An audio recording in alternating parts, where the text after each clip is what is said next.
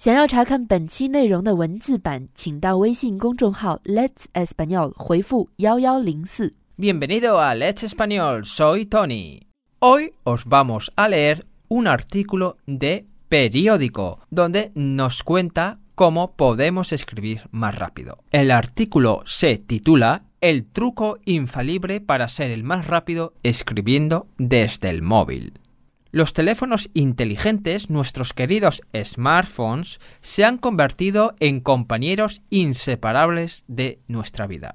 Es un hecho avalado por los últimos estudios. Pasamos más de tres horas al día mirando a estos dispositivos y por primera vez en la historia las visitas web desde entornos móviles superan a las que proceden desde escritorio. Entre las aplicaciones más usadas, que consumen gran parte de este tiempo, se encuentran las de mensajería instantánea. En España el rey es WhatsApp, las de correo electrónico o las redes sociales como Twitter, Facebook o Instagram. Todas ellas tienen un denominador común, y es el uso activo que requieren por nuestra parte para compartir contenido. Fundamentalmente, texto. Dicho de otro modo, pasamos mucho tiempo al día escribiendo a través de nuestros móviles y si esto lo extrapolamos al total del año, las cifras son mareantes. Uno de los expertos más reputados en materia de productividad y gestión de actividades de nuestro país es Berto Pena. A través de su blog Thin Wasabi, galardonado en 2008 con un premio Pitágoras, comparte consejos, recursos y trucos para optimizar nuestro tiempo y trabajar de forma más eficaz. En su último artículo, titulado Cómo escribir más rápido en el móvil utilizando atajos, nos descubre una de las funcionalidades más potentes que tiene cualquier smartphone y que, sin embargo, muy poca gente conoce. Se trata de la función expandir texto.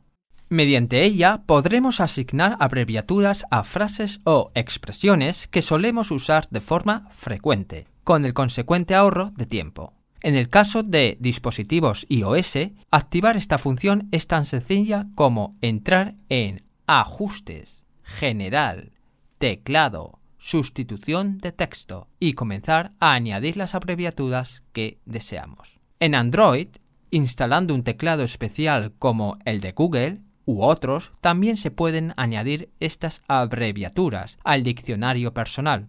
Otra opción sería a través de aplicaciones específicas como TextBand.